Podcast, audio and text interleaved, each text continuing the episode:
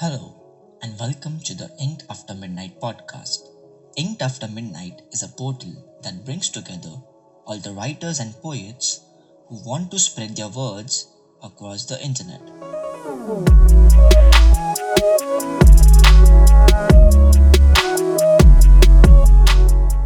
The poem we are covering today is titled Dark Skies, written by Nandini Bhuta. You can find the link of the poem in the description below. I was sitting on the rock and was looking at the sky. For the first time, blue did not mean dark to me. It gave me some more hopes to live. And all of a sudden, there were black clouds. Before I could inhale the positivity, there arose darkness of negativity.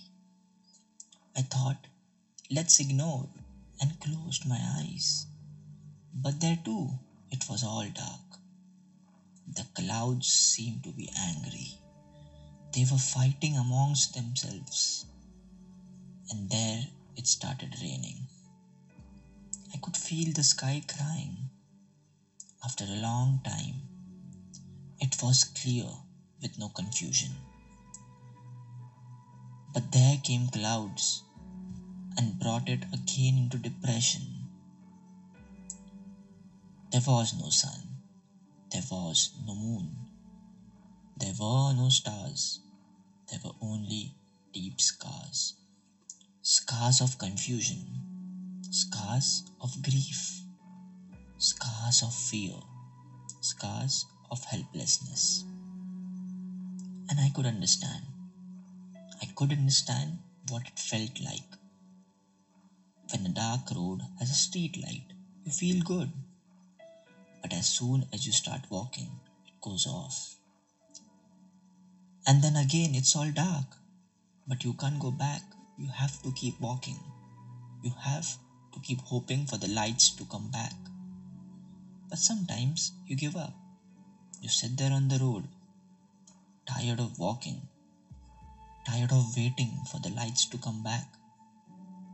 Because you conclude that your journey is darkness. I asked the sky, Is that how you feel? It didn't say anything, just hugged me tight because it could also understand the way I feel. If you liked this poem, please share it with your friends and family and subscribe to our channel if you haven't already. You can visit our website at www.inkedaftermidnight.com. We are also on Instagram and Facebook. You can find the link of the handles in the description below. If you are a budding poet or writer yourself, and if you wish to publish your content, you can write to us at contact at inkedaftermidnight.com. So until next time,